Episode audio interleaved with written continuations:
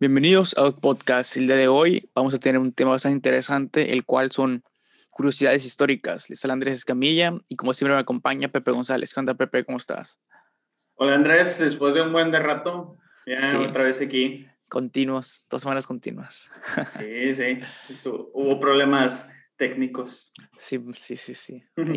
Curiosidades este, históricas. así es, fíjate que ese es un tema que cuando tú fuiste el que lo propuso precisamente.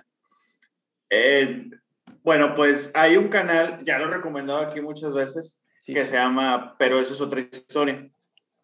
Eh, y, el, el, pues el del video, sí.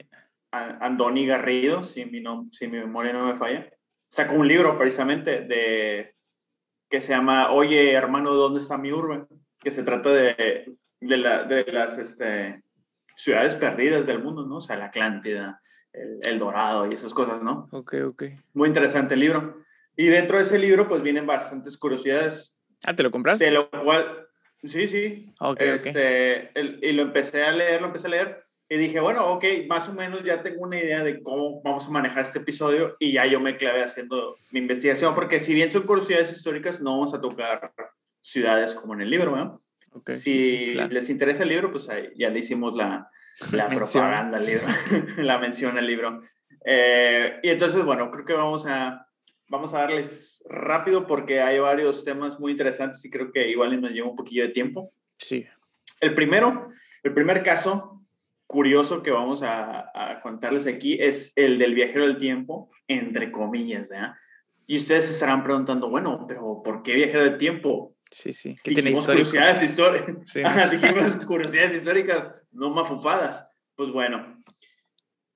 Curiosamente empecé eso hablando de un libro porque esto también es de un libro. Se llama o se llamaba The Great of the Titan o, en el, o cuando hicieron la traducción al inglés americano, Futility. Es el libro que escribió Morgan Robertson, en el que se cuenta la historia y no les voy a decir ahorita, solamente quiero que escuchen con atención, cierren sus ojos e imaginen lo que están escuchando. A ver, a, qué, momento histórico les suena, ¿no? Exactamente. Es la historia de un transatlántico, el más grande y lujoso de la época, que se hunde después de chocar con un iceberg en el Atlántico Norte en su viaje inaugural de New York a Southampton. A ver, pausa ahí. Piensen, barco gigante, Iceberg en su viaje inaugural. Si les dijera yo Leonardo DiCaprio, ya les estoy dando, ya les estoy dando demasiada pista. Ya le estoy diciendo, ¿no? Exactamente. Entonces, este, eh, Robertson, escribió tal cual. Y no son inventos míos, no son inventos de Andrés. Ahí está el libro. Eh, está el libro. Este barco, el Futility, tenía 24 botes salvavidas, pero había más de 2.500 pasajeros junto con la tripulación a bordo, ¿eh? Y era de toda de la alta sociedad, eh, tanto inglesa como estadounidense. Punto, aquí vamos a pararle. Ustedes estarán preguntando, ok, ya te entendí, es el Titanic. Sí, sí muy cierto, muy cierto. Solo que hay un pequeño detalle. El Titanic, por si ustedes no lo recuerdan, o igual y no lo sabían, yo no me acordaba, digo, no estuve ahí en el Titanic, me hubiera gustado estar para estar tocando el violín, este, fue en el 1912. Y el libro fue de 1898, hace 14 años. 14 años antes, más bien. Exactamente, hace 14 años, sí, perdón, 14 eh, años antes. Años si hace 14 años fue, hubiera sido, no sé, me fallan los números 2000 y feria, ¿no? Ajá. Este, entonces, voy a recalcar seis coincidencias y seis curiosidades que me parecen muy importantes tocar antes de que lleguemos a nuestros puntos de vista, ¿no? El primero es, uno, es en el Atlántico Norte, igual que el Titanic. Número dos, fue de un viaje de Nueva York a Inglaterra, también el Titanic. Sí, sí. Número tres, es que en el libro también se cree que es insumergible como el Titanic. Sí. Y llegaba, llevaba 22 nudos al chocar con un iceberg, como el Titanic. No había suficientes botes salvavidas, también por lo mismo. Y como el Titanic. curiosamente tenía el mismo tonelaje y medida del barco. Es decir, textualmente, sacado del libro. Entonces... Aquí lo que me da mucha curiosidad es si los ingenieros que inventaron o que construyeron el Titanic, güey, lo hicieron inspirados en esta historia, güey. Porque, güey, son tantas coincidencias, principalmente en la de las medidas y el peso y la distribución y cuántos botes tenía y todo eso. O sea, son detalles que se me hacen demasiado coincidencias, ¿no? Definitivamente, creo yo. Digo, no me gusta, no me gusta ser de esa clase de personas. No me gusta ser el conspiranoico, que por cierto, hoy tuvimos video de Anonymous, de Anonymous México. Yo la verdad no, no, no creo nada en esos güeyes, pero por si te interesa, está muy sonado el video de hoy de Anonymous. Eh, pero regresando al tema este en contexto, eh, mira, no, no, no me gusta ser conspiranoico, pero, o sea, ¿cómo, cómo es la similitud, güey? O sea, e, e, es, es impresionante. Y ok, va, va, va, va, Vamos a decir, no, pues este, eh, los ingenieros, como dices tú, que yo tampoco, mi investigación no llegó tan a fondo, ¿verdad? Porque no, no había visto ese, no, no, bueno, no, no relacioné el contexto. Ok, vamos a suponer que los ingenieros o el ingeniero se, se leyó el libro, ¿no? Y, y, calcó este, las medidas y el tonelaje, ¿no? Va, va, va, va, va. Pero, ¿cómo intuir, güey, o cómo predecir lo del iceberg, güey, el viaje, todo eso, eso es imposible, güey. Son esas extrañas coincidencias, güey, que a veces uno, como ya hemos hablado aquí en varias ocasiones, como que todas las mentes están conectadas y, como, y pasa muy seguido en la historia, ¿no? Que sucesos o situaciones pasan muchos años antes en una parte del mundo que no tienen idea y en otra parte de repente también pasan muy similares o prácticamente la misma situación, ¿no? Eh, casi los mismos nombres, cosas así muy, muy como que repetitivas, güey, a lo largo de la historia, como que es bastante más común de lo que nos imaginamos, ¿no? Pues la verdad no sé, fíjate, indudablemente, y esto lo van a ver en este mismo episodio, vamos a ver que la historia de alguna forma siempre hay una casualidad de que por ahí se repite. Y bien dicen que si no conoces tu historia estás condenado, estás condenado a repetirla. ¿eh? Sí, sí. Pero bueno, eh, para, yo creo que para finalizar este punto es que si tú estás escribiendo algo, igual estás prediciendo el futuro, o si tú eres un viajero del tiempo, por favor avísanos qué pedo con COVID-19 S Plus. No sé si agenda, agenda 2030, ya ves que está muy sonado esto de la agenda del 2030 y esas cosas. Avísanos qué pedo, publica el libro ahorita, dale la exclusiva a Doc y nos estaremos viendo en el siguiente episodio, ¿no? Claro, claro. Eh, muy bien, entonces la, la, siguiente señal, la siguiente señal, perdón, la siguiente curiosidad, es que estaba leyendo el título, discúlpenme, la siguiente curiosidad la titulé como la Britney señal. A lo mejor ustedes están muy jóvenes, como Andrés y yo, que ya estamos por cumplir 39. Cierto. Pero en aquel entonces se hizo muy famosa la Britney señal, que es la señal de enseñarle el dedo medio a las personas y salió, se hizo Britney señal porque Britney Spears se le hizo aquí eh, eh, cuando a México, nunca supe por qué, la verdad, estábamos muy chicos, no sé si le hicieron enojar o algo así, no, no sé si tú te acuerdas. Yo, creo que se le hizo unos paparazzis, güey, que le estaban atosigando así bien hardcore. Sé que fue aquí en México. Ajá. Si, si mal no recuerdo fue esa situación, güey, o sea, tiene de que los paparazzis la tienen hasta la madre y ella reaccionó haciendo la Britney señal, güey, el dedo medio. El dedo medio. Así es, todo el mundo ha hecho el dedo medio, tú se lo has hecho al vecino. Es más, hasta a lo mejor no lo estás haciendo a nosotros ahorita. Se la vas a Es más, no importa en el momento del día que tú estés escuchando este episodio, se lo hiciste a alguien. Sin más ni menos. Pero bueno, tú ¿Eh? algún... No lo uso tan seguido, ¿tú sí? Eh, pues cuando voy conociendo y alguien no usa las intermitentes, sí, güey. porque me, me, me emputo, o sea, no gastan gasolina, güey, ahí están al lado del volante. Pero bueno, eso, ese, es, ese es otro... Yo siempre, mira, no, y eso esto es real, un tránsito, un tránsito fue el que me dijo, las aquí las señales de tránsito son recomendaciones, güey. O sea, estaría bien que usaras los señaleros, pero no es obligatorio. Estaría bien que te detuvieras en un semáforo rojo, pero no es obligatorio. No deberías de dar vuelta aquí. pero el letrero es obligatorio. sí, sí, sí. Exactamente. Todo es como que bajo tu propio riesgo, ¿no?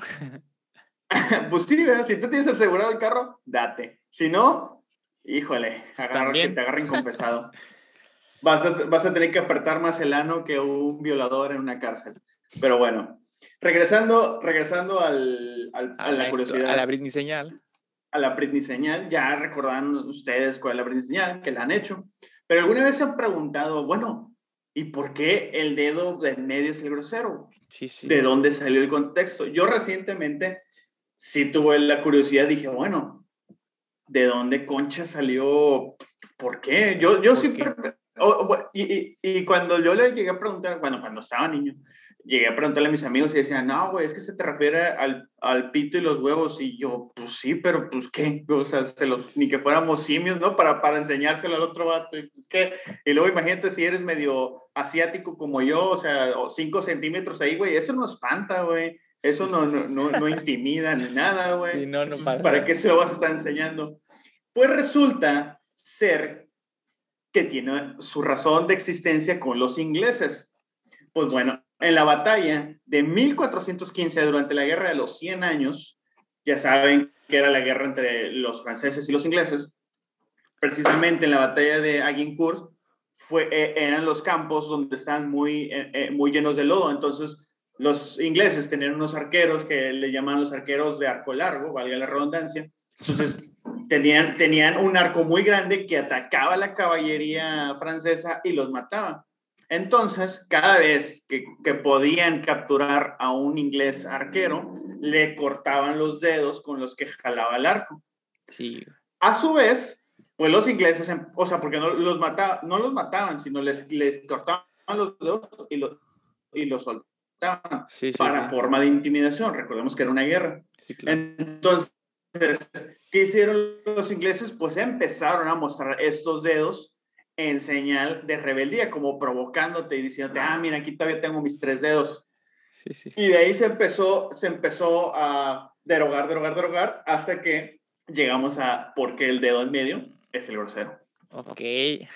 No, eh, la neta es que yo cuando leí, leí así que el guion que preparaste, así que to- todas las palmas son para ti, este, la neta yo, yo me quedé de que qué bizarro, güey, que una señal que ahorita es obscena, güey, empezó como una afrenta este, de guerra, güey, ¿no? Como un- una seña, güey, de, de, de como de rebelión en contra de tus enemigos, una cosa por el estilo.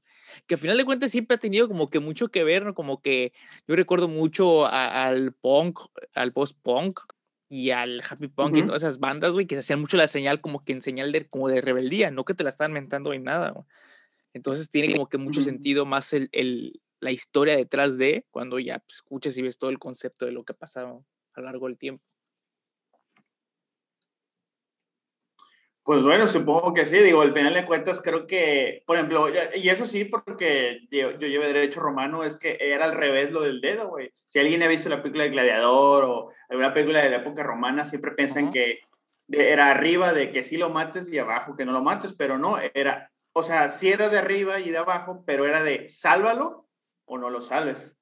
Vaya Oh, y iba, iba, iba cambiado. Simplemente, muchas veces la, la, pues el motor de hollywoodense, voy a decirlo tal cual, pues hace la historia de una forma diferente y seamos Sí, claro. sinceros, es más probable que tú y yo y el 90% de la población pues le, vea una película a que Sí. realmente se claven a estudiar un libro y, Historia, y vean la sí. verdadera razón, claro. Exactamente, y sobre todo historia, yo creo que la mayoría de las personas es una materia que no les gusta. Bueno, en lo que a mí Yo me creo que es y sobre una todo en los alumnos, materia que, que de joven no te gusta, güey, pero conforme vas creciendo te va empezando a llamar más y más la atención, güey. A mí siempre me gustó la historia, fíjate, a ti no te gustó la historia. No, sí, sí, siempre me Ah. gustaba, o sea, pero yo creo que en general es un tema que a la mayoría de la gente le empieza a llamar la atención después de cierta edad, güey. Pero de joven la mayoría de la gente como que les, les hace tedioso, como de para qué voy a aprender de algo que ya pasó, ¿no? Yo me recuerdo haber escuchado muchas veces ese comentario en la prepa, en la secundaria, ¿no? Y, y sí, güey, Güey, o sea, si tú quemabas los baños en la prepa, güey, ¿por qué mientes, güey? que Tú no estudiabas en la prepa, ni güey. siquiera íbamos a la misma prepa, güey. Exactamente, por eso, o sea, yo, yo recordaba lo- los rumores de que decían de que no, es que la banda de Escamilla está pesada ahí en la prepa. No, no, no. Duras controversias. Eh, bueno, regresando al punto. A más hechos, a más hechos a históricos. más hechos históricos. Bueno, ahí ya quedó la brindis señal. Esperemos que la próxima vez que le mientes la madre a alguien usando esta señal, lo hagas con conciencia. Digas tú, esto va por mis amigos, mis antepasados ingleses. Por los ingleses. Que, aunque, yo me de, que, aunque yo me de González y Pérez, seguramente por ahí tengo algún pariente inglés. Esto va por ustedes. Esto va por el tío Michael. Eh, bueno, regresando al, al episodio, la importancia de llegar temprano es el siguiente título de nuestra curiosidad. ¿Alguna vez se han preguntado ustedes por qué carajos debo llegar temprano? Bueno, en algunos casos a veces es por educación, otras veces caso es porque pues, realmente tienes que llegar temprano. Compromiso. Un compromiso. Sin embargo, esto no siempre es el caso, ¿no? Y a veces hay que sacarle provecho. Pues bueno, en 1939, Danzig, que fue un, un matemático o físico también creo que fue, pues acudía con retraso a, sus clases, ¿no? Entonces, el profesor Jersey Neyman apuntó unos, unos problemas, dos problemas precisamente, que eran famosos en aquella época de estadística que no se habían resuelto. Danning llegó y naturalmente, pues yo creo que a todos nos ha pasado cuando llegas y dices tú, madres, ya hay algo escrito en el pizarrón, ya tengo cinco trabajos, seis tareas, no sé qué pedo con mi vida. ¿Qué es, ¿Qué es lo que hizo Dante? Pues lo que haría cualquier vato, ¿no? Dijo, a huevo, lo voy a copiar. No sé ni qué es, sí, sí, pero lo voy a copiar. Lo voy a copiar. Pues bueno, lo copió. Y a los pocos días obtuvo las soluciones a esos problemas. ¿Por qué? Porque él pensaba que eran tareas que tenía que entregar porque no sabía ni qué pedo por llegar tarde. Y deja todo eso, güey. Ni siquiera se le ocurrió preguntar, oye, ¿qué era eso, güey? ¿Es tarea? No, yo, yo, vi lo que estaba apuntado, lo voy a apuntar y me voy a poner a hacerlo porque, pues, pues es tarea, ¿no? Porque imagino, si no, si no, no apuntas nada en el, en el pizarrón. O a lo mejor lo hacía antes, ¿no? Eh, eh, eso nos dice que como que el vato no tiene muchos amigos, ¿no? De repente, o sea, lo primero que haces, llegas y dices, oye, güey, ¿y eso que es? Ah, no, pues los puso, ¿no? O, ah, güey, si no, pues es tarea. O igual y todo le jugaban una broma, ¿no? De que a lo mejor era el vato que caía mal y decían, sí, güey, es tarea y puro pedo. Entonces, pues bueno, entregó sus problemas resueltos y para sorpresa del profesor, pues estaban bien, o sea, los comprobó, tardó seis semanas en comprobarlos y le dijo, oye, y lo citó, le dijo, oye, ¿sabes qué? Pues estos problemas eran supuestamente irresolubles, o sea, no, no debías tú encontrar la solución. Entonces publicaron un papel donde te, dieron el crédito, porque pues hubiera sido muy culero no hacerlo, y pues fíjense. Porque resolvió uno de los dos problemas. Exactamente, todo por llegar tarde. Así que la próxima vez que te digan, oye, güey, cae a las 8, tú llegas a las 9. ¿Quién sabe? A lo mejor llegas a las 9 y ya te ascienden llegas a las 9 y la peda se puso bien cabrona. Sí, sí, sí, evitas, llegas, llegas después y antes había habido una masacre y en la fiesta todos los mataron. O sea, pueden pasar muchas cosas. Exactamente. Un, poco oscuro tu ejemplo, pero sí. pasa, pasa, pasa. sí, y, de, pues hecho, este, este, yo, yo cuando estaba leyendo eso, era, eh, yo no sabía quién era Dancing, la verdad yo no lo conocía, y resulta que es George Dancing, que fue un profesor físico y de matemáticas de Estados Unidos, estadounidense, que que fue reconocido por desarrollar el método simplex, que la neta no sé cuál es, y es considerado como el padre de la programación lineal, güey. O sea, un chingo de mm. premios, el vato es acá como que una mega eminencia muy cabrona, güey, en respecto a matemáticas, aparentemente, güey. Yo la verdad no pues, conocía, yo, no, yo, yo no conocía su historia, güey, la neta. No, yo menos, güey, estoy de derecho, güey. A mí luego cuando me preguntan, oye, no, pues ¿Cuánto es 5 por 3? Y yo, güey, estoy derecho. A mí no me preguntes esas cosas. Mira, mira, la programación lineal surgió en la Segunda Guerra Mundial con el objetivo de reducir los costos del ejército y aumentar las pérdidas del enemigo, güey. O sea, fue más bien como una, mm, por lo que entiendo aquí, fue como un tipo de contabilidad, güey, que los ayudó a, a, cierta manera de, perdiendo el costo que tú estés haciendo, güey, vas a hacer que gaste el otro. La verdad, no, no, no entiendo bien cómo funciona, güey. Pero está súper interesante, la verdad. Pues bueno, este, muy bien, muy bien. Digo, al final de cuentas, fíjate, no lo había, no, cuando hice todo esto no me di cuenta, pero ya llevamos dos curiosidades históricas que tienen que ver con la guerra, fíjate. Así que Iron Man tenía razón, dijo, cuando fueras en la 1, donde le dicen, oye, no sé, este, ¿qué pedo con que tus armas? Y le dice, güey, ¿sabes por qué usas el microondas? Por la guerra. Las cosechas, por la guerra. Entonces, gracias, Guardia Nacional, que nos estás viendo y siempre nos escribes. Muchas gracias por tus grandes aportes, ¿no? Ahora, desgraciadamente, lo el siguiente punto, para avances, ¿no? La verdad, sí. Eh, del siguiente punto, pues bueno, este es un poco más asqueroso, así que si tú estás comiendo, te diría que... Mole o frijoles así. O quizás estás en el... O quizás estás haciendo lo que te vamos a comentar aquí, justo en este momento, cuando lo estás escuchando. Esperemos que haga más placentera tu experiencia. Cagar, una importante fase de la vida, o algo primordial. Vital. Pocas, pocas veces alguien no siente satisfacción. Si tú eres una persona extrañida, cuando llevas tres, cuatro días sin cagar, dices tú, nunca en mi vida había sentido tanto alivio. Es orgásmica la experiencia de defecar después de no hacerlo por mucho tiempo. La desconozco. Y ahora, sí, gracias, afortunadamente te, tengo el ano de oro, así que yo no sé lo que se siente estar extrañido. Sí, no. Gracias Dios. Este, pero bueno, ¿alguna vez se han preguntado, bueno, ¿y el retrete? ¿Quién conches lo inventó? Muchas veces hemos visto que siempre es de que, ah, no, cagaban en, en, la, en el pasto, cagaban en, en, cualquier lado, ¿no? Tema de gran debate. Incluso South Park lo, lo, tomó en algún episodio.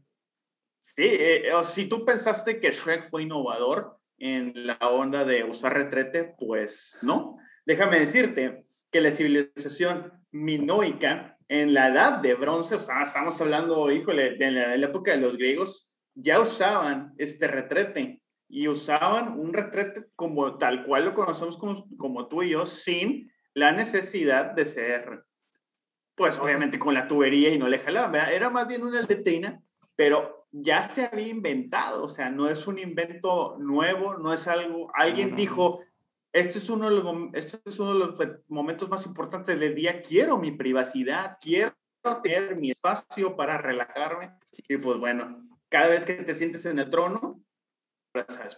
Oye, es que si, te pones a analizar, o sea, imagínate en la época de las cavernas, güey, cuando cagas, estás en una posición más que vulnerable para que te coma un depredador, güey. Era cosas, o que te ataque el enemigo, porque siempre habían guerras, cosas por el estilo. Entonces, creo que sí era vital, güey, era algo de supervivencia, incluso el tener un lugar privado, güey, que te protegieran, güey, este, de cierta forma, güey, las paredes, güey, o mínimo una puerta, eh, pues para poder literalmente ahora sí que hacer del 2, ¿no?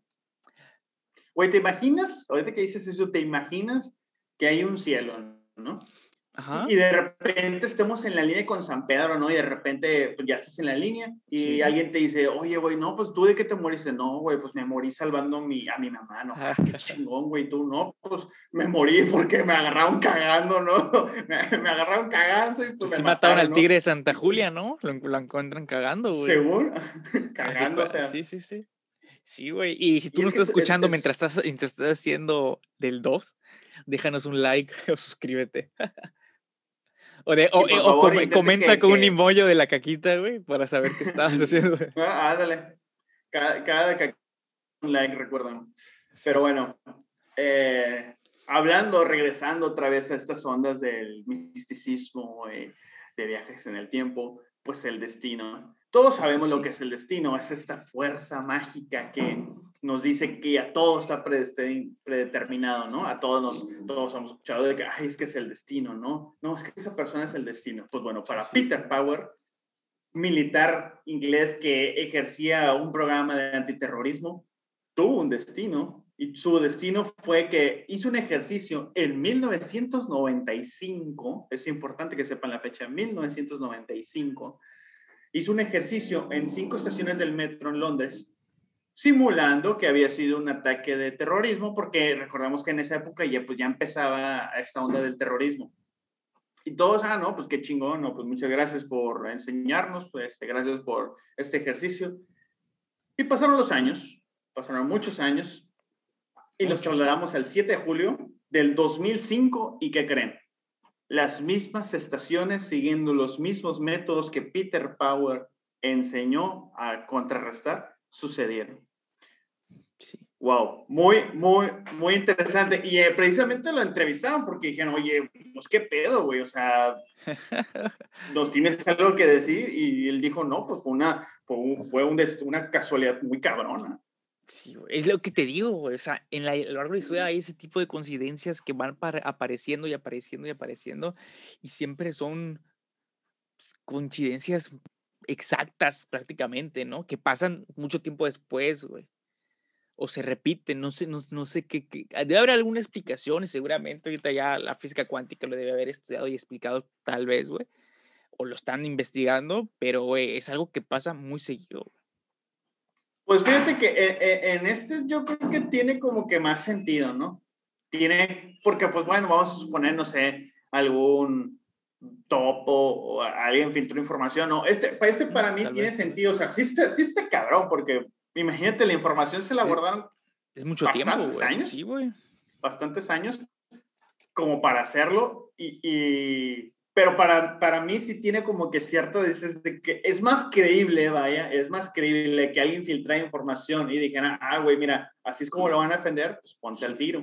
Sí. A lo del, a lo de, a lo del pinche Titanic, güey, al del Fatality o Futility, ¿no? Sí, cosa futility, Futility. Dices, dices tú, güey, eso está más cabrón porque pues era otra época, era, es un libro, o sea, pues sí, pero. no, no, no manches. Es, está, está, complicado, ¿no? Yo, yo siento que sí hay como que cierta coincidencia o, o siempre ciclismo histórico, ¿no?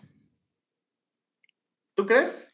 Pues es que se me figura, o sea, es que no es tanto que se me figure, sino que se repite mucho, güey. Mira, y estos, estos atentados fueron en, en, Londres, güey. Fueron las cuatro explosiones que, de, que paralizaron el sistema de transporte público de Londres en plena hora puntual punta matinal a las 8.50 de la mañana. Explotaron tres bombas con 50 segundos de intervalo entre una y otra, entre los, los tres vagones del metro de Londres. Número de muertes, 56 personas. Atentado terrorista suicida, o sea, la persona que se aventó, güey. O sea, fueron 54 civiles y, y, eran cuatro eh, terroristas, güey. Wow. Sí. Por eso te digo, o sea, esto tiene algo de credibilidad, digo, vamos a suponer, ¿no? Que alguien les compró la información o yo qué sé, ¿no? Entonces, pues bueno, está, está raro, por supuesto, es una curiosidad, claro que lo es. Pero pues ahí ustedes, al final de cuentas, ustedes siempre son los que tienen mejor criterio y nosotros nada más venimos a compartirles algo diferente, ¿no? Sí, claro. Pues bueno, vamos a pasar a algo más musical. Algo más musical, el saxofón. Yo sé, yo sé lo que están pensando ¿quién madres le importa el saxofón? Siempre es, ah, toca la guitarra, qué padre. Ah, toca la batería, qué chingón. El piano, uh, me enamoro. Sí, sí. El bajo, eh. eh ah, ah, así como que, ah, tocas el bajo, eh. No, no le hacen el festejo que deberían, pero deberían. Exactamente, los bajistas están infravalorados, pero bueno, el saxofón. Ok, yo creo que, yo, creo que sí es un instrumento que si lo tocas, güey, sí, sí, al menos sí le, va, sí le gusta a muchas mujeres, ¿no? Es este pues sonido, instrumento sensual, ¿no? Por excelencia. Exactamente, si tú eres saxofonista o una de tres cosas, o tocas en los restaurantes mamalones y, y fresas, hay siempre un vato que toca el saxofón, o, o, o trabajas en una banda de bodas o en una orquesta, o musicalizas videos pornográficos y películas esos son, esos son tus tres áreas de trabajo si tú eres saxofonista. Niégamelo. Tú, saxofonista que estás viendo esto, niégame este pedo. Pero bueno, entonces alguien se estará preguntando, bueno, no, no creo que sea tan complicado inventar un saxofón. ¿no? Un instrumento, güey, deja tú eso, güey. Ah, exactamente. Pues bueno, hay una historia muy curiosa. Adolf Sax, el inventor del saxofón, tuvo una infancia que estuvo a casi nada de que no tuviéramos ese instrumento por él. Y ustedes se estarán preguntando, bueno, pues, ¿qué le pasó? ¿Qué? Que no le pasó. Vamos, a, vamos a, recapitular un poquito lo que le pasó en su vida para que te des cuenta de que, ah, sabes que mi vida no está tan culera como yo pensaba. Número uno es que cayó de una altura de tres pisos. Número dos, bebió por accidente un cuenco de agua ya que su papá era, era mecánico. Tres, se comió un alfiler. Cuatro, recibió quemaduras de pólvora. Cinco, le cayó hierro fundido cuando trabajaba en una, en una fábrica. Seis, bebió barniz accidentalmente. Mm, ok. Siete, le cayó una piedra en la cabeza. Y ocho, casi se ahoga cuando se cayó en un río. Resumen, el Adolf Sachs estaba medio pendejo, la neta, güey. O sea, eh, se comió un alfiler, no mames, se bebió un cuenco de agua ácida, no mames, güey. ¿Cómo se va a sacar de, una cosa de tres pisos? Tal vez accidente, va, hay uno, güey. Este, recibió quemaduras de pólvora, pues, ¿qué estabas haciendo, güey, jugando con pólvora, güey? Era niño, güey. Eh, se cayó, se, le cayó hierro fundido, güey, que andaba, o sea, es como que estaba medio pendejo y se exponía a un chingo de cosas peligrosas, ¿no? De hecho, e, e, el, si ustedes ven su, su, su, su, biografía, se van a dar cuenta que la misma madre dice, ¿saben qué? Creo que mi hijo no va a durar. O sea, estaba destinado a, a, morir joven. Este era un ser humano que estaba preparado o, o decía lo que... Diseñado. Lo, suficiente diseñado para morir. Pero yo creo que la vida dijo, ¿sabes qué, güey? No, no. Entonces, la próxima vez que empieces tú a tener un mal día, o te tropieces con algo, piensa en la vida de Adolf Sachs y di, bueno, no me he comido, no me he tomado barniz accidentalmente, no, no está tan culera mi vida, ¿no? Sí, güey, y sí vive un rato, ¿eh? O sea, estoy viendo cuánto tiempo vivió.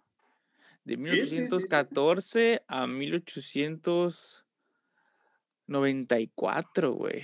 En los 1894, güey. 80 años, güey. O sea, a la madre, güey. 80 ¿Y quién sabe qué cosas han pasado en la vida, digo? Pero, güey. ¿Con la suerte se cargaba? Sí, güey. No, muy cabrón, muy cabrón. Pero bueno, o sea, bien dicen que cuando te toca, aunque te quites, y cuando no te toca, aunque te pongas. Excepto un embarazo, ahí sí, cuídense, muchachos. Pero bueno. Eh, Oye, ¿recibirá regalías la familia de él por cada saxofón que se venda en el mundo, una cosa por el estilo, güey. Habría que saber si lo patentó, güey. Si lo patentó. ¿Quién sabe, güey? Este, porque estoy viendo que tiene familia, eh, el hijo, este, o sea, como que tiene un cierto legado, güey, pero me da mucha curiosidad eso, güey. Porque si verdad patentó, güey, de hay por ahí una familia que se apida sax, güey, en Bélgica aparentemente, o en alguna parte del mundo, descendientes de esa persona, güey, que han de tener un pinche barote, güey, por ¿Cuántos saxofones han vendido a lo largo del mundo, güey? No es como pues que. No son guitarras, güey, que ahí sí imagino que el güey que patentó la guitarra, wow. Pero está cabrón de todos modos, güey. Es un instrumento hace Unos, hace unos años, no sé si supiste que la familia de Tomás Alva Edison, el inventor de la bombilla, tuvo una demanda así, güey, porque el vato sí patentó la bombilla. Entonces, ah, resulta ser que había unos detalles de una fabricación de una bombilla similar que no le estaban dando dinero a la familia. Ok. Porque tenía un mecanismo parecido, pero no era igual y bla, bla, bla, bla, pero pues así, güey, o sea, hay gente que luego hace una ferizota por inventar algo que dices tú, ay, no mames, esto, pues qué, pero pues, lo inventó, güey, y lo patentó. Y, es que es despreciado el, el, el, la labor de ser inventor, güey, pero donde le pegues con uno, güey, no importa qué mierda sea tu invento, güey.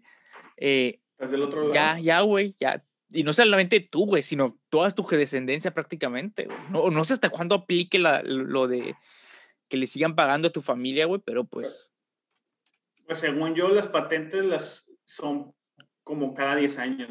Entonces, cada 10 años la tienes que renovar. O que la familia tiene que estar renovando. Se pierden. Ok, ok. Sí. Creo que es, es estar pagando el derecho, sobre todo, güey, porque luego si no se vuelve de dominio público y bla, bla, bla, bla, bla. Pero bueno. Ya. Interesante. Felicidades a Doug Sachs. Sí, tú, a la familia. Pero, ¿sabes qué, güey? Siento que este güey es alguien que no patentaría, güey. O sea, viendo su vida es alguien como que. Nah, Está medio pendejo, no, no, no sé, güey.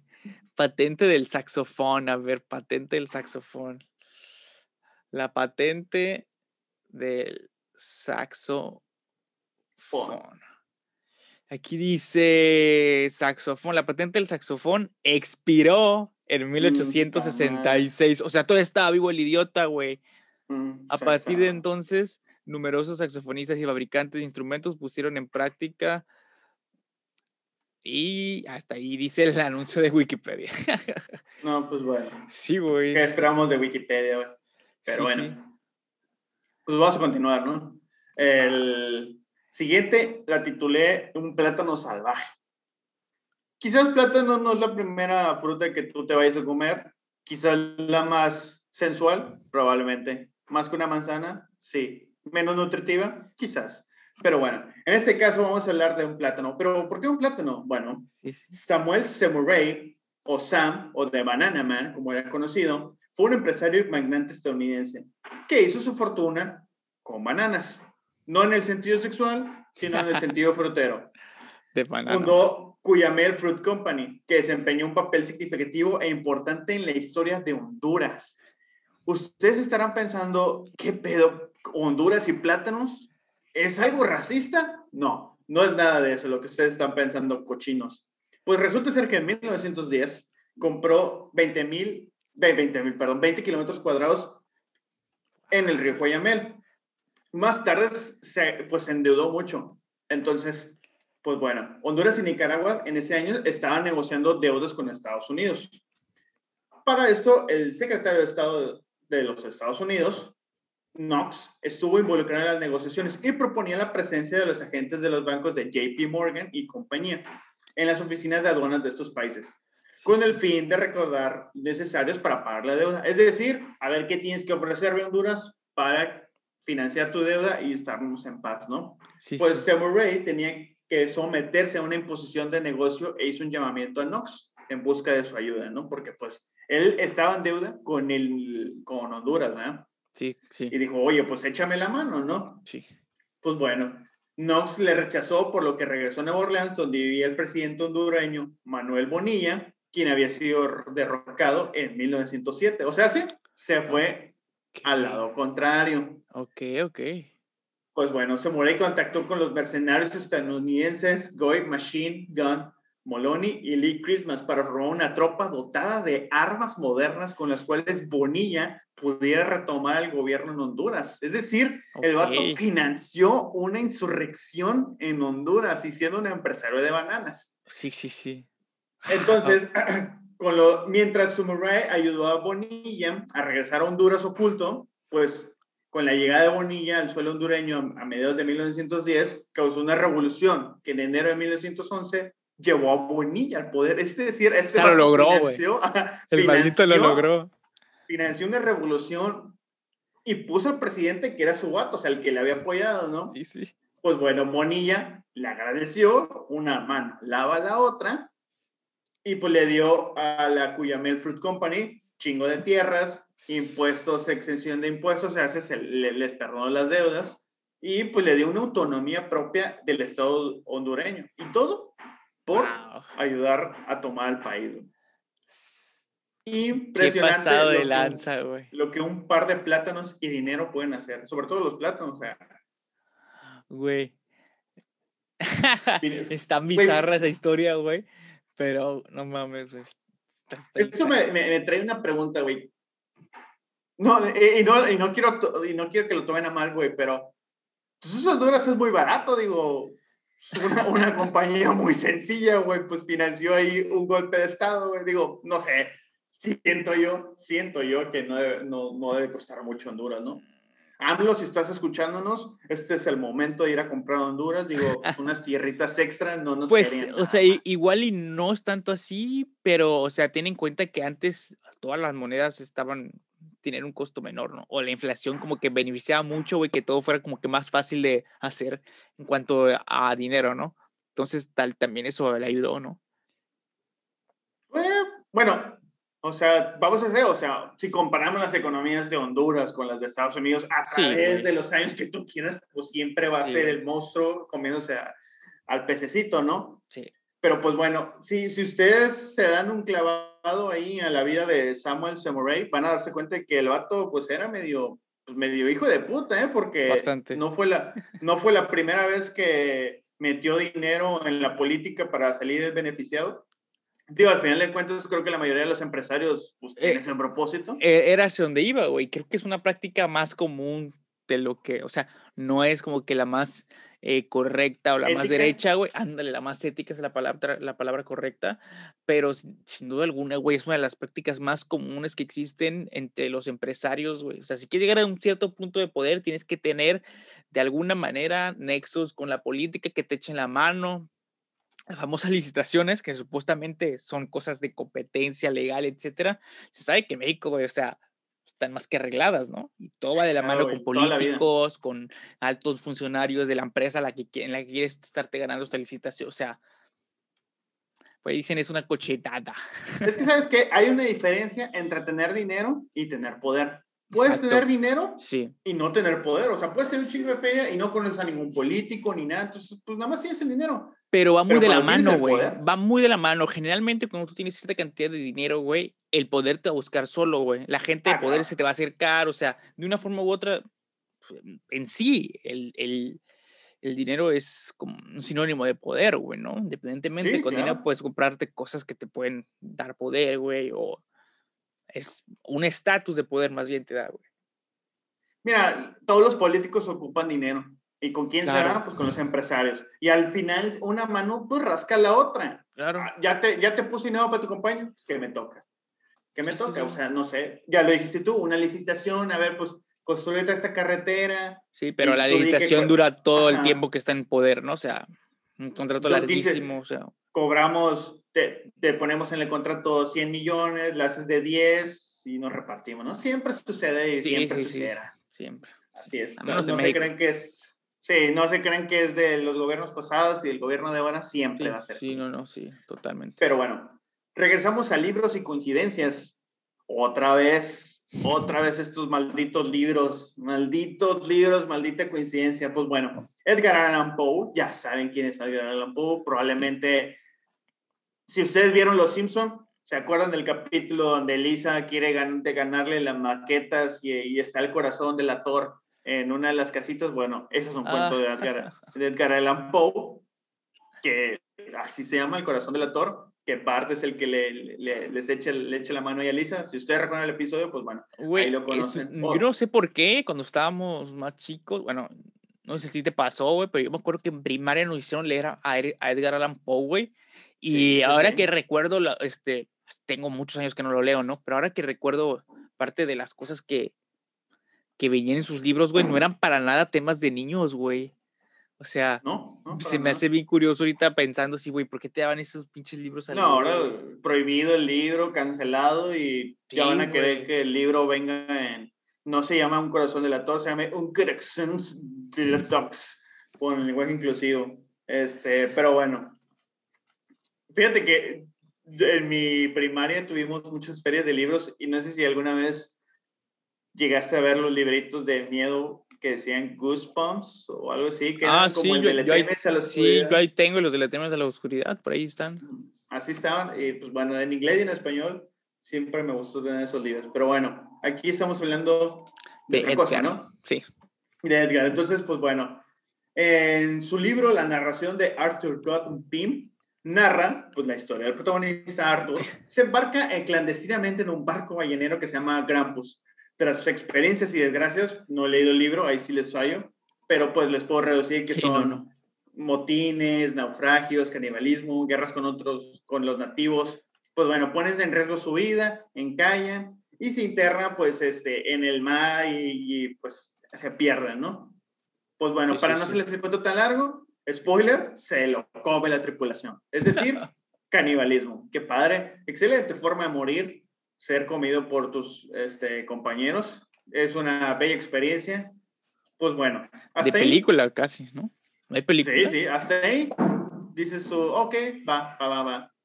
Pero eso que tiene que ver con curiosidad política, pues bueno. Esto fue el 5 de mayo de 1974. Arthur Kostler publicó una carta al lector de Nigel Parker en The Sunday acerca de esta sorprendente coincidencia. ¿Por qué? Porque pues bueno, fue un acontecimiento real. En 1884, el yate Migonet con cuatro tripulantes salió de Inglaterra con rumbo a Sydney y naufragó en el Atlántico Sur. Después de semanas sin comida, los náufragos decidieron que uno de ellos debía ser sacrificado como alimento. Qué difícil decisión. Pues bueno, difícil decisión. Wow. El, el perdedor fue un joven grumete llamado Richard Parker. Como el personaje ficticio de Poe, Tom Dudley y compañeros de Parker fueron posteriormente juzgados por su asesinato en juicio. Es decir, sucedió muchísimos años después lo que Edgar Allan Poe había escrito en su libro. Una vez más, ¿qué onda ahí? Las cosas cíclicas que pasan en la vida, te lo que te digo, güey, o sea, por, por eso yo sí quiero mucho eh, el, el, hecho este o lo que comentan de la conciencia colectiva, güey, o sea, son, son ejemplos tras ejemplos, güey, de, de, cosas que alguien piensa en un punto de la historia o del universo, de la Tierra, güey, y de repente pasan después, güey, o de nuevo, y otra vez, güey, o alguien en otro lugar lo piensa también, güey. O sea, no sé, güey, es algo pues bueno, mira, Mm, aquí otra vez más intento ser la persona más, pues, ¿cómo se le podría decir? Como que más realista. Y bueno, vamos a, aceptar que quizás no es una coincidencia tan, tan, tan, tan, tan cabrona, porque pues bueno, muchas veces en esos naufragios, pues luego tienes el, el yo creo que si tú quieres conocer a alguien, pon una situación donde tengan que sobrevivir y vas a ver de lo que es capaz esa persona. O sea, siempre decimos, ay, no, hombre, yo no sería capaz de matar un conejo o algo así. Pero ponte una situación de vida o muerte donde, donde realmente tengas que hacerlo o morir y tu instinto de supervivencia se prende. y pues, bueno. Entonces, yo creo que esto, pues, no es algo así que digas tú, ay, la madre, sucedió una vez en la vida, ¿no? Creo que es algo que puede suceder. Sí, pues, varias veces, ¿no? Pero la coincidencia de las situaciones, el lugar, ah, etcétera, etcétera, es lo que lo hace bastante what the fuck, ¿no? Curioso. Sí, sí, sí. Y, y eso, eso por elegimos la curiosidad. Yo estoy hablando del hecho tal cual. Y pues sí, ¿no? O sea, sí creo que el canibalismo haya sucedido en muchas ocasiones, en, en, problemas, por ejemplo, en estos de los, del avión, ¿te acuerdas? En la cordillera que también se terminaron comiendo. Ah, es que eso, eh, de hecho, de eso sí hay película, ¿no? Sí, de, de hay película. Entonces dices tú, ok, es, es, factible, pero que sucedieran las mismas condiciones, que también fuera un marinero y tal cual las zonas descritas, pues sí está medio, medio turbo. Y aquí no puedes decir tú, leyeron el libro y se lo fueron a comer, ¿no? Digo, no creo que... No, sí, no, no, no, no, no. En esa situación yo creo que el último que te acuerdas es un libro de Edgar Allan Poe, no mames. Vamos a recrearlo, amigos. Comámoslo. no. Oigan, ¿a quién se van a comer? Al pendejo que preguntó. sí, güey, no, o sea, está cabrón. Pues bueno. Y otra vez, otra vez al maldito tema del misterio. ¿Foto o montaje? Esto, estas palabras, foto y montaje, ya son muy comunes el día de hoy. Siempre es de que, ay, es un montaje, guay, esa foto está dictada. Pero en 1932, ok, vamos a empezar. Entonces, en 1932, dos alemanes reportaron que habían viajado a Hamburg y habían hecho ah, pues una investigación, ¿no? Pues bueno, resulta ser que Houghton y Brandt dijeron que habían caído bombas y que había mucha destrucción, tenían estas fotos que dijeron, vean cómo está, vean cómo está destruido. Y todos dijeron, güey, ¿Cómo crees en Hamburgo? No, no, no, no. Ya la guerra ya ha acabado, mijo, porque estamos en el 32, ya la, la Primera Guerra Mundial se acaba en el 18. Ustedes dicen, ¿por qué me traes estas? Muchos dijeron, no, pues seguramente las hicieron mal, estaban equivocadas las fotos. Y, los del periódico la agarraron y les dijeron, eh, para afuera, yo no quiero publicar, estar mintiendo mentiras. ¿Qué me viste? ¿El periódico de Reforma? Entonces, pues no, pero sin embargo, 11, 11 años después, en 1943, Houghton abrió otra vez este expediente y resulta ser que era la zona que había sido bombardeada por la, el escuadrón real, real de, la, de, las fuerzas aliadas. Ajá. Y ojo, pues esto pasó en 1943, tal cual como Brandt había descrito en 1932 que iba a pasar. Exactamente. ¿Qué pedo ahí? Güey, ah, tiempo? Eh, era lo que iba, güey. La otra vez que, estaban platicando sobre este tema específico, era eso, güey. O sea, era de que entonces los vatos viajaron al pasado o eran del futuro donde ya había sucedido esta situación o sea, viajaron en el tiempo de alguna forma o algo por el Pues estilo, pero exactamente. se me hace como que muy poco tiempo para viajar en el tiempo, ¿no? O sea, como que, güey. Porque si ellos dijeron en 1932 que tenían las fotos, eso quiere decir que ellos venían del futuro Sí. y habían tomado las fotos y luego viajaron al pasado para, pues, publicar las fotos, ¿no? Ajá. No para advertirles, para publicar las Más fotos. bien del pasado, ¿no? Pues sí, porque... Viajaron del pasado al futuro. Ajá. Ah, bueno, sí, sí, sí, pasaron Sí, del güey. pasado. Y pues está raro, ¿no? O sea, dices tú, porque ¿cómo sabían? O cómo era? Digo, en esa época era más, bueno, siento yo que era más complicado hacer un montaje. Era, Mm. las, las cámaras apenas estaban saliendo, la, la, la fotografía estaba en sus primeros años.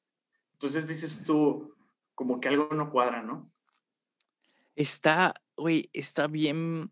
Está es súper raro, güey, porque generalmente todas las historias, güey, de viajeros del tiempo, güey, son que vienen de un futuro súper lejano, güey, ¿no? Y estos vatos viajaron del pasado. Pues sí. Ajá, o Ah, sea, no, no, no, vinieron del futuro al pasado, güey. O sea, viajaron igual hacia atrás, güey, pero muy poco tiempo, güey. O sea, es lo que se me hace muy curioso, güey. Pues es- es- está muy, muy raro. Sí, güey, o sea, ¿y las fotos existen? ¿Están? Sí, Las sí, sí, sí, sí están. Wow. Obviamente están, están, las pueden buscar, están ya muy deterioradas y la verdad es que casi no se ve, o sea, se ve un edificio en ruinas. Oh. Que, que, que si tú ves la, la foto, pues dices tú, acaba de pasar la Primera Guerra Mundial, no era, fa- no era difícil Sí, encontrar sí. un edificio en ruinas, un edificio bombardeado, quemado, destruido, pues, y tomar la foto. Ellos, él insistió que, que era real. Y pues bueno, nos vamos a, a- al, pasan los años y vemos que precisamente bombardean esa zona. Vamos a suponer, vamos a suponer que no viajó en el tiempo, ¿no? que tomó la foto de un edificio en ruinas, pero ¿cómo sabía la ubicación? Sí, ¿Cómo güey, sabía? Exactamente, güey. ¿Qué iba a suceder? güey? Eh, eh, ahí la cuestión, güey. Sí, güey. Es que. Sí, sí, sí. Es porque aparte lo que él les explica cuando les enseña las fotos, güey, es. Sí, sí, sí, sí son, sí son esas historias, güey, que sí te quedas pensando y pensando y analizando y buscándole, güey. Y, güey, no, no, no. No tiene Digo- una, un- una respuesta. Al menos no se me ocurre, güey. Ahorita sí, de, de, de Tendría, pronto, lo único que se me ocurre es que tendría que haber sido un vato, híjole, muy, muy visionario, porque Hitler ya empieza, a- o sea, ya se empieza a saber de quién chingados es Hitler para 1932. Sí, O ya sea, se tuvo que, conocía. tuvo que haber el vato vis- visión, haber hecho una pinche ecuación bien cabrón y decir, ok, este güey va a subir Sí, el sí. poder, va a cumplir lo que está diciendo en No, sus no, no. discursos. de- deja tú eso, güey. O sea, eh, predecir una guerra de, un- de forma tan exacta, güey. Ujú. No simplemente e- en, en los lugares, güey, sino en los momentos, güey, la ci- ciudad exacta, güey. O sea, Sí, eh, sí, la- el, el suceso exacto, güey. O sea, no mames, güey. Sí, e- e- es un long shot así muy cabrón. Sí, bueno. desconozco cómo habría estado este, la política internacional en ese entonces, güey. No sé qué, qué, se, qué se hablaba en la historia, en, la- en las, en las de o qué se eh, contaba entre los periódicos en cuanto a relaciones públicas de entre país y país, güey, en Europa al menos. A lo mejor por ahí se basó, güey, pero sí está, ah, güey, o sea, como que, a ver, vamos a, vamos a predecir que en 15 años, güey, este, va a haber una, una guerra una catástrofe así, güey, es como de, güey, está muy, está bastante Güey, complicado. y, y- y- y no solo eso, porque si nos avanzamos un poquito más en la historia, los franceses y los ingleses decían, Alemania no va a llegar tan lejos, o va a ser otra güey. guerra y los vamos a detener aquí Sí, otra sí, vez, sí. y pues se equivocaron. Sí, güey, exactamente, o sea.